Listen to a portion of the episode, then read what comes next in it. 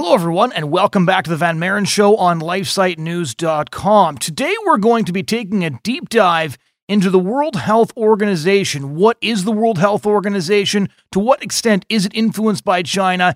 Is it a force for evil in the world? And what can we do about it? That's coming right up.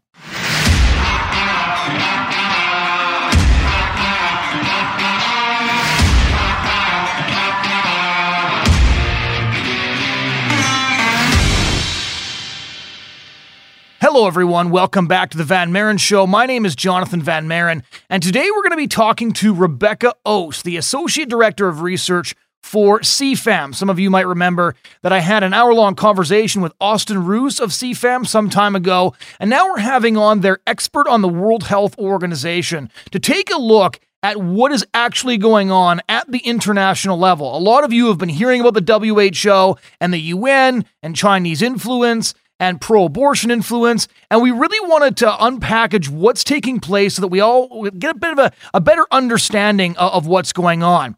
Uh, Rebecca earned her doctorate in genetics and molecular biology at Emory University. Uh, she's written for Human Life International as a fellow of HLI America, and she also currently serves as a contributing editor for HLI. So she joins us to break down the World Health Organization, what we need to know, and what we can do about it just for starters, because uh, a, lot of our, our viewers and listeners don't really know much about international institutions, because to be honest, a lot of us don't pay attention to them until they affect our lives in some way. So I'll admit to being pretty ignorant about a lot of the a lot of the things the, the WHO does. So maybe just for starters, could you explain to us a bit about what the WHO is and what it does? Sure. Um, so, I mean, the, the, World Health Organization um, is, you know, it's the basically the health agency of the, the UN. And as you know, the UN was founded in the post World War II um, period with, you know, in, in an increasingly globalized world. Um, you know, the, the various agencies of the UN do different things, but the idea was that we need a place where all the nations can come together and exchange ideas and information, obviously trying to prevent another world war. That's you know obviously the function of the Security Council. Um, and when it comes to global health, you know, particularly when it comes to infectious disease, there's, you know, obviously a need to exchange information. Um, you can't just handle these things at a national level because obviously viruses don't, you know, they don't know borders. Mm-hmm. And as people are increasingly traveling, um, there's, you know, a need for uh, to have you know a way of exchanging that information a central hub for that. Mm-hmm. um, and certainly in terms of disseminating best practices in terms of nutrition in terms of you know disease prevention as well it's good to have a way of exchanging information. Um, you know and there have been some very big successes in terms of you know eradicating diseases that the who has gotten a lot of goodwill from the, the global community for um, but as with any international institution, the problem becomes when it becomes politicized. Right. Um, you know, the, the way that the UN operates, you know, is that obviously it has its own sort of bureaucracy, but it also is governed by the member states, the countries that are its members who come together and negotiate and come to consensus on issues. And so the idea is that you want to have a consensus driven you know organization where you know it's not the, the the rich or the large countries necessarily overpowering the smaller ones. Everyone has one vote in the un um, and so you know when it comes to the world health organization its governing body is called the world health assembly you know which again is you know government officials from member states coming together and agreeing on resolutions and you know courses of action and the way that the World Health Organization is funded is that, you know, there's what's called sort of assessed dues, which is where, you know, in accordance with what nation's GDP is, they, you know, they are assessed a certain uh, contribution that they're supposed to make for the maintenance of the organization. Obviously, you know, poorer countries can't give as much, but, you know, we all have our buy-in. Um, but then there's also voluntary contributions, which nations can make. And a lot of times those are earmarked for specific projects. And as you can imagine, the countries that have more money are more able to give those voluntary contributions. And over time, the budget of the World Health Organization has been shifting more and more toward reliance on these voluntary contributions. And so there's this dynamic where both the World Health Organization is seeking this money, you know, um, and also countries who have particular agendas and particular projects they want to see done are more likely to give the World Health Organization those funds and say, we want you to do this. And of course, when a country is trying to promote, you know, a controversial agenda, particularly in the health space, and abortion is certainly one of those issues, you know, rather than that country just taking that money and doing the project themselves, if they can collaborate with the World Health Organization, then you get the, you know, the credibility and the goodwill that people associate with that organization attached to it. And so that this creates, you know, obviously a, a political dynamic that's not great. Right. Um, and of course, you know, we've seen when it comes to the, the recent coronavirus pandemic, the, the problem of political, you know, polit- politiz- politicization with that as well, you know, where, you know, unfortunately, the World Health Organization, for the, you know, long after it was credible, was basically repeating the talking points of the Chinese government. Um, and so, you know, when it becomes too much under the thumb of various large and powerful or wealthy countries, you know, we see where the conflict of interest comes. So I, I, I, think it was last year I had Obianuju Ekeocha on this podcast, a Nigerian pro life activist. Uh, I'm sure you're aware of her. She wrote a, a wonderful book called uh, Target Africa um, Neocolonialism in, in the 21st Century. And she talks uh, about all these international institutions and the extent to which they're being used as tools by nations with a lot of money and an agenda. And she talks about how foreign aid is now coming with strings attached, which is the name of her documentary as well and basically says that a lot of poorer countries, in exchange for aid, they're forced to accept practices that many of them uh, find morally questionable. So, in your experience, to what degree is is the World Health Organization becoming a tool of of the richer nations who have a very specific agenda uh, for developing countries that those developing countries might not actually wish to participate in, but find themselves pressured financially to do so? Well, I can certainly say that. I mean, as you alluded to earlier, when you live in a, a, very wealthy, developed country, the United States, Canada, and much of Western Europe, you don't feel the effect of these institutions as much. You know, right. your own government is where you go to for services and you know governance, and and so if you are in a country that's poor, a country that's an aid recipient, you are much more downstream of what these international organizations are doing a lot more of your you know your healthcare a lot more of your supplies are going to have the logos of you know either you know other countries usaid you know from the american people or from you know the un agencies. Mm-hmm. and so what happens at the un is going to impact the countries that are you know developing countries more directly. And so what gets agreed to there is going to hit them the most. And of course what is agreed to at the un is being affected by, by who's who has the money. So there's there's obviously sort of that that downstream effect going on. Um, I mean, certainly we know there's the long history of population control, and that's hit you know countries in Africa and, and the rest of the developing world very hard. Um, you know, and, and of course, much of that we don't we see coming out of the United Nations Population Fund or the UNFPA, which is sort of where that work is is uh, located. But obviously, these agencies all work in collaboration with each other. Oftentimes, you know, the World Health Organization and UNFPA and UNICEF and all these, you know, the various bodies of the UN collaborate and, and, and work in tandem, as well as the Human Rights Office, you know, uh, the Office of the High Commissioner of Human Rights in Geneva. And so oftentimes these things are happening in collaboration. So it's not just one agency doing something in, you know, in isolation from the rest of the system. Um, you know, when it comes to the abortion issue, obviously um, well, perhaps not obviously, but there isn't an internationally agreed human right to abortion that has never been established at all. Um, for the last more than 20 years, there's been a consensus that is that there, you know, the law on abortion in any given country is for that country to determine. Um, the agreement in 1994, where this was established, also said, and where it is legal, it should be safe. Obviously, safe meaning that the mother doesn't die. Obviously, it can't be safe yeah. for the child. Um, but so the World Health Organization, you know, it has interpreted this guidance not only to ensure, you know, that there are ways in, of doing it, quote unquote, safely, but they've also taken it upon themselves to issue policy guidance on, you know, basically the idea being that if you want to get rid of quote unquote unsafe abortion, the only alternative is to provide safe abortion. Right. You know, the idea that people might be persuaded against it entirely doesn't really enter into it. And so, you know, from there we see a lot of guidance documents coming out of the World Health Organization that are not only urging countries to expand the legal grounds and liberalize their laws, but also giving them the tools and the you know the guidance on how to do it.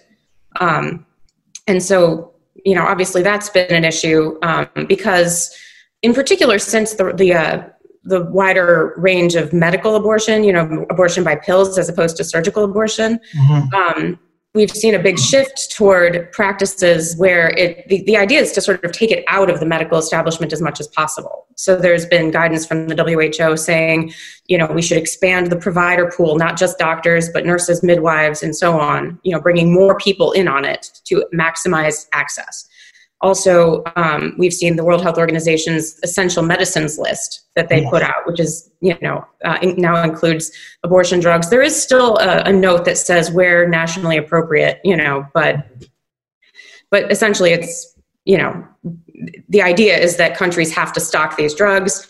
And they've also more recently put out guidance talking about doing abortion under the you know the the rubric of self-care as in you don't even need to involve a doctor hardly at all just get the women the pills and you know give them again world health organization approved guidance. And so some of these people who in countries where abortion is illegal are pr- distributing these pills are able to say well we're doing this in line with what the who has said. And so they're giving cover for a lot of these practices. Right. So, so how much influence does the World Health Organization actually have on abortion laws in other countries and things like that? Because especially right now, um, and and I'm sure you've seen this online, but the discussion on on organizations like the World Health Organization are so polarized that it's difficult to sort of peel the onion and understand what's happening. So we know that, that the World Health Organization is pro-abortion, as you mentioned. They they've they've listed it as an essential service. They they've they've put out uh, uh, announcements encouraging people to to uh, really uh, take care of of abortion practices during the pandemic. But to what extent do they actually have a, an influence? Is it just that we think they have an influence because they're an international body, or do they genuinely have an impact on countries where abortion is illegal or restricted? restricted? Well, I guess I could answer that in a couple of ways. Um, first and foremost, you know, it is not in their mandate at all to pressure countries to change their laws, right. nor any UN agency. That you know, the, the laws on abortion are to be determined by countries themselves. That is the level of consensus. So that at least anything they're doing to pressure countries on their laws is outside their mandate. So that has to be set. Um, in a, uh, the last few years, the WHO has put up a, um, a database of abortion laws and policies by country, which again is an interesting thing for them to do, given that this is not really their mandate. Mm-hmm. And they've linked, um, they have a database within that of the recommendations coming out of the treaty monitoring bodies over in the human rights section in Geneva, where they have those treaty bodies, you know, that basically monitor compliance with human rights treaties that a country's agreed to. Those treaty bodies have gone outside their mandate and pressured countries on abortion laws for the last couple decades. And so the WHO is now maintaining a database of all the times when these treaty bodies have told countries to change their laws. And so for some reason the WHO is now keeping list of all the laws and all the places where the Office of the High Commissioner of Human Rights and its sub subsidiary bodies have pressured countries on this. And it pretty much makes clear the reason for this is to, you know, enable advocacy, essentially to, you know, help abortion advocates to know exactly who to go after and with what. Um, now, these these treaty bodies' recommendations are non-binding. Nations are bound by the treaties themselves and the text of the treaties. The recommendations from these monitoring bodies are are not binding in the same way. But there have been cases where activist courts within countries have cited those opinions you know, in changing their abortion laws. So to that extent, they get legitimacy. Um, but you know, certainly there is an effort to create, you know, a de facto human right to abortion, and this is all feeding into that. So it's not unimportant. So the World Health Organization obviously can't tell a country it has to change its laws, and that country doesn't have to comply, and no UN agency can do that. But to the extent that there are activists within countries, they will quickly point to these international institutions, you know, as a reason why they should change their laws. So it it does increase the pressure on governments, um, both within and without. Um, but what the World Health Organization can also be a part of is to the extent that laws are still in place against abortion, either entirely or, or just restricting, you know, under what grounds, the World Health Organization can certainly provide cover for those who want to skirt around the law.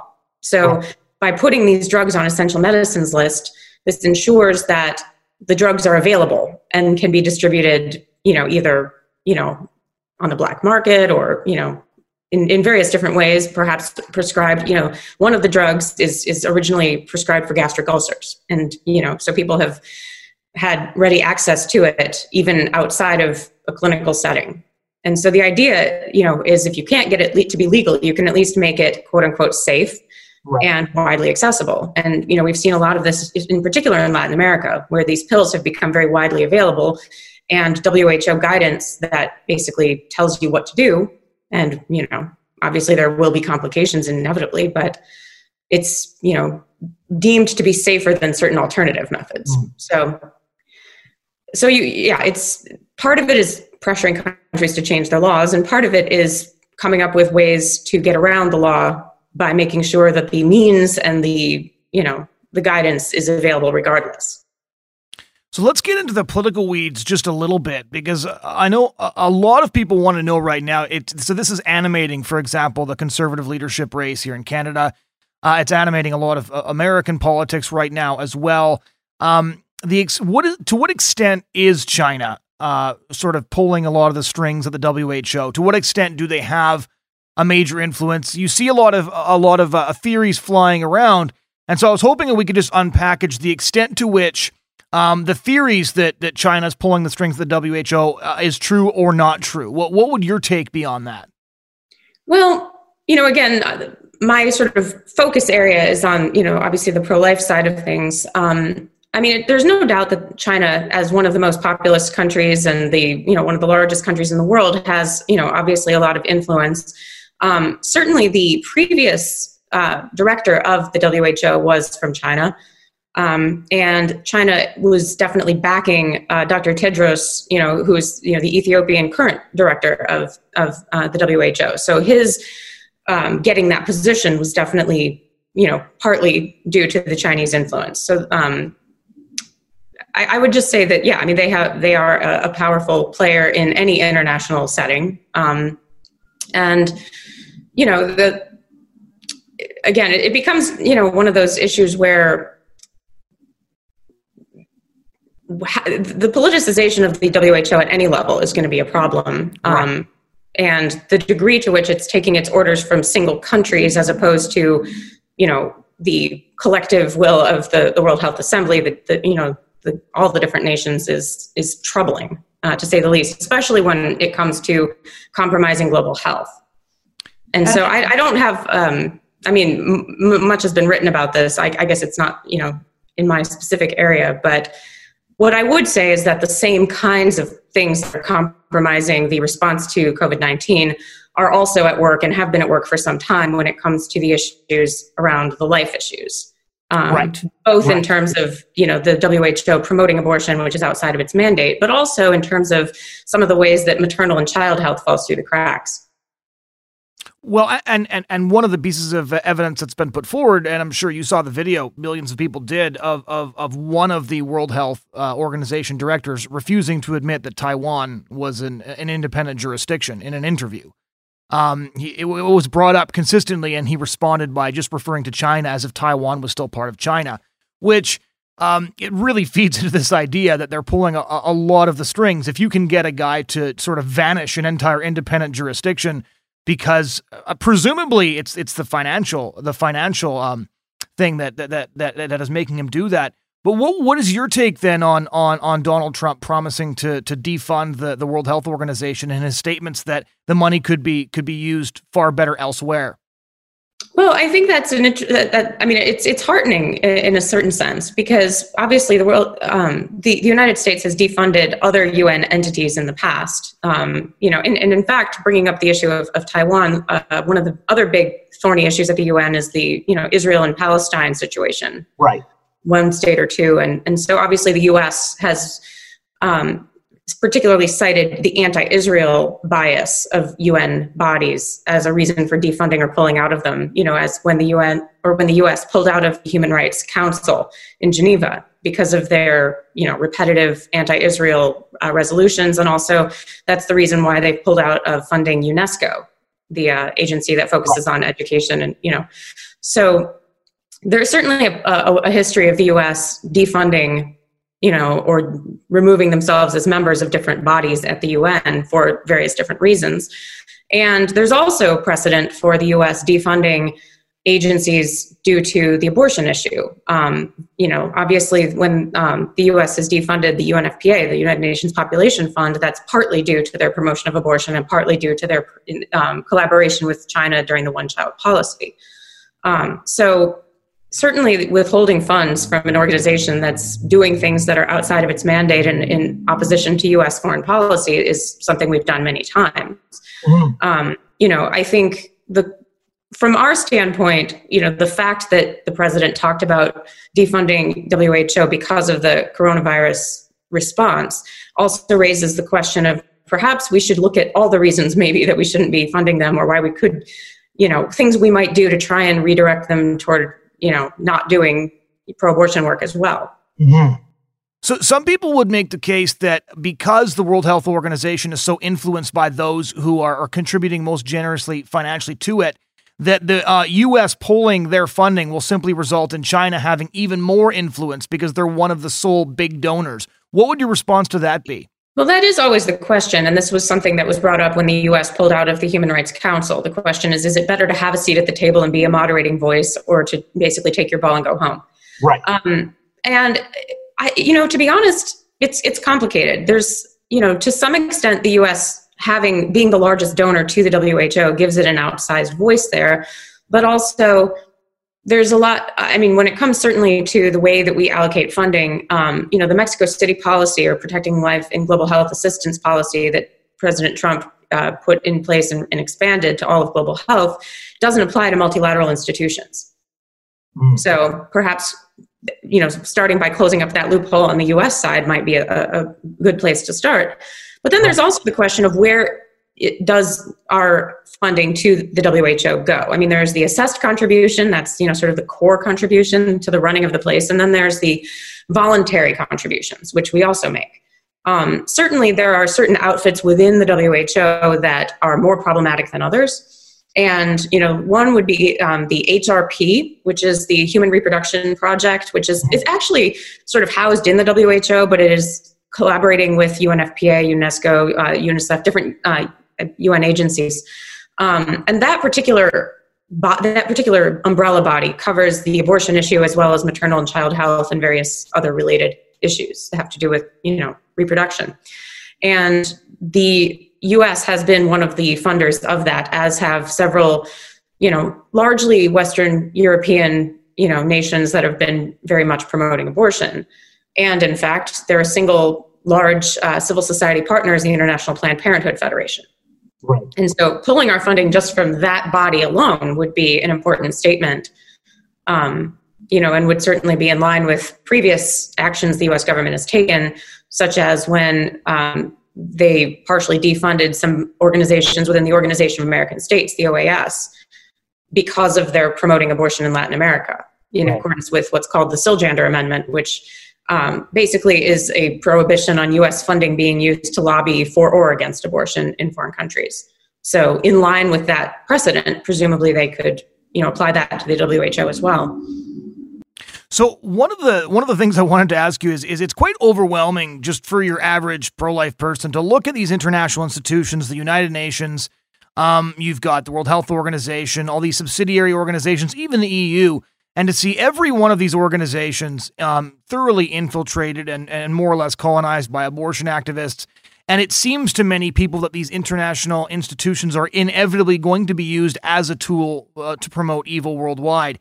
And it, it can become kind of uh, sort of overwhelming and depressing to consider the fact that no, no, no uh, sooner are these things set up um, when Planned Parenthood has a seat at the table, right? International Planned Parenthood, Marie Stopes, um, the Gates Foundation, you name it. Suddenly they all have a seat at the table, and and it seems like their view uh, uh, of, of, of so-called reproductive health immediately takes precedent.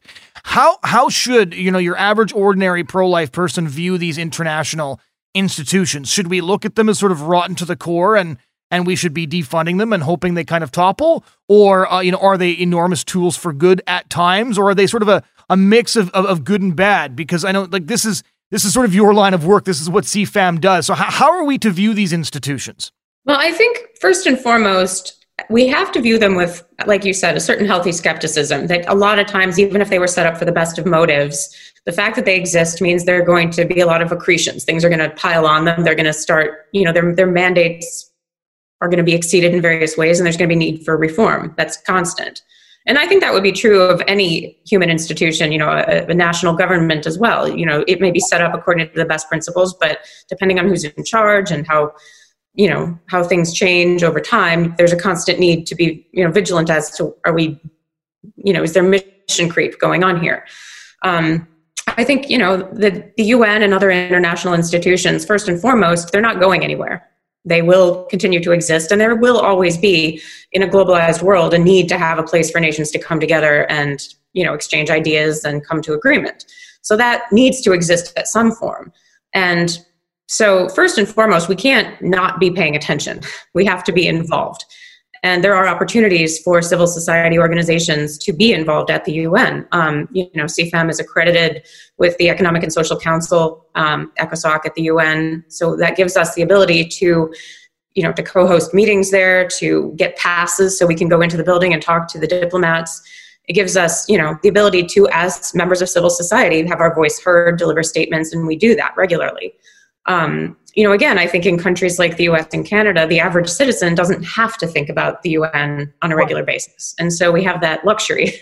but for a lot of the people around the world, the UN is really a big deal. You know, I, I remember speaking to a, a young woman who grew up in I forget exactly which sub-Saharan African country, but you know, she said that even like the pencils in school, you know, had the UN logo on them. That everything, you know, relates back. And so, not only for ourselves, but for people around the world who are looking to defend life, we have to, you know, be mindful that we, as members of civil society, have a voice both in our own national governments and in the international institutions to try and, you know, keep them as much as possible to doing the things they were set up to do. And when they start to creep into other areas or exceed their mandates, to call for the necessary reforms. So certainly, you know, even if we think these things are are woefully misguided and, and gone in the wrong direction, they're not going anywhere anytime soon. So we have to at least do what we what we can do to try and you know monitor what they're doing, follow it, spread the word, and be there and bring people in. Because certainly, you know, when it comes to the big gatherings of civil society, you know, the, the people on the other side, they're there in force. You know, mm-hmm. they often see these as their playground. And it's been very heartening in recent years that every year during the commission on the status of women they obviously didn't hold it this year because of the, the lockdown but you know it's a huge gathering place for both diplomats from capitals as well as civil society people from all over the world and everyone's hosting events and having discussions and you know we've seen you know they, it's been referred to as the backlash you know this rise of you know very active very engaged pro-life people a lot of young people who are there who are asking questions who are you know making a making themselves heard. And so we have to engage in these institutions if we want them to do good things and to, you know, call for reform where necessary. We certainly can't not be there to hear what's going on, you know, and then be surprised by it later. Uh, one question on, on how, how best to push back. So I was reading through a bunch of WHO documents a few weeks ago, and I found this one report um, called Standards for Sexuality Education in Europe, a framework for policymakers, educational, and health authorities specialization. Um, and the stuff in there is, is just, it, it really is very vile. I don't actually, um, I guess it's toward the end, end of the podcast, so I won't, I won't scare people off, but like they talk about they talk about teaching kids masturbation below the age of five uh, introducing gender identity before the age of six um, this is this is the standards that, that they're that they're putting out for for educators, for people who have access to to children of that age. How do we push back against stuff like like this? Because it's stuff like that that makes people want to burn it all down. Right. Well, I can honestly say that you know members of our coalition at the UN have really um, focused a lot on what they call comprehensive sexuality education or CSE. And this is being done at multiple levels. I mean, obviously, educating the diplomats that when they're negotiating these resolutions at the UN, that end up and again the, the, the resolutions that the general assembly negotiates this is when all the countries come together right, right. those are usually non-binding resolutions but they are they, they're not rather they're not binding on the countries themselves but they are binding on the un system. Right. So it is from this that the un agencies are going to derive their mandate. Now they may still go outside of that mandate but that is nominally where they're getting it from. So that it is important what these nations agree to in these documents makes a difference. And a lot of times what happens is the wording that gets into a document has this sort of constructive ambiguity. You know, it's it's a set of words that everyone feels they can come home and say it means what we want it to mean. Right. And so being aware of that, you know, certainly the phrase comprehensive sexuality education is highly controversial in the UN, as is, you know, phrases that are known to be euphemistic for abortion, sexual and reproductive health, and, and things like that. And so the more that diplomats are educated as to what this actually means, you show them this uh, guidance that you were talking about and say, this is what happens to the children in your country if you agree to comprehensive sexuality education at the UN. Mm-hmm. And so, you know, certainly educating the diplomats about it and also in capitals, you know, talking to people on the ground, members of civil society, pro family organizations, educators about what these curricula contain. And, you know, there have been in many countries protests you know, of, of, citizens and parents and teachers against comprehensive sexuality education that's being foisted on on children. So, you know, I, I think again, spreading awareness at all levels is important. Um, there's a role for everyone to do, just in terms of getting the word out. That brings me to my, my final question. Uh, just tell our, our listeners and our viewers a little bit about your work and, and the work of CFAM. Just to, everything you've been saying we should we, we should do and how to get engaged. That's that is the work that that CFAM does. So maybe give us a little rundown of of, of what it is uh, that you do, what CFAM does, and, and, and then um, a couple of the good news stories might be nice right about now. Sure. Um, well, CFAM uh, has been around since the late 90s. Um, basically, we were founded in part in response to there were some very large gatherings of, of nations talking about women's issues and population issues, where there was a concerted effort to try and establish a human right to abortion in international human rights law. And there was, you know, Pope John Paul II um, played a very large role um, convening with, you know, Christian countries, Muslim countries, in blocking this. And there was a big call that went out to members of civil society of goodwill to come and be a part of this discussion. And so a lot of pro-life leaders, a lot of people came to Cairo, Egypt, where this conference was held, and you know they had their voices heard. And it was determined in, in the wake of this that there needed to be sort of watchdogs all the time, you know, not just when big conferences happen, but following the UN, you know, in terms of life issues and family issues and being a part of that process. And so CFAM, basically that's what we do. We focus on international institutions, you know, primarily the UN, but also the EU, the OAS, different regional groups, in terms of promoting life, promoting the family, and, you know, reporting on how the debate is, is unfolding you know, so we, we, we work in several ways. We work directly with the diplomats from around the world who are like-minded on these issues and bring them together and um, offer expertise and guidance to them. We also obviously have a reporting role. We write every week. We publish the Friday Facts, which mm-hmm. keeps people up to date on the latest in the debate. Um, and also we do more scholarly work. You know, we go deep into you know into the research, and that's more where my area is. I'm a, a scientist by training, so um, so I'm more on the research side, but yeah, I mean, we're, we have different um, backgrounds. You know, we've got a, you know, people with legal expertise, with, you know, national, international security expertise, scientific. So we're kind of multidisciplinary that way and certainly journalistic as well. Um, but yeah, I mean, we work in a coalition of uh, pro-life, pro-family organizations. Um, we take part in, you know, in the UN system as civil society can. We co-host events, we bring in experts to testify. We, you know, we host events also um, on the U.S. side. I mean, we are an American-based organization, and so we we work with our own government, um, with pro-life and pro-family members of Congress, with the you know administration if they're like-minded, and so trying to encourage the U.S. to use its position at the UN to promote mm-hmm. life and, and the family. And, and we can certainly say that we've had, you know, some very good um, interactions with this with this administration, you know, in terms of encouraging them and, um, you know, helping make suggestions on language for, you know, resolutions right. and. Well, thank you so much for taking the time to explain all this to us. I really appreciate your time. Ladies and gentlemen, that was my conversation with Rebecca Oas of CFAM. Thanks so much for tuning into the show this week.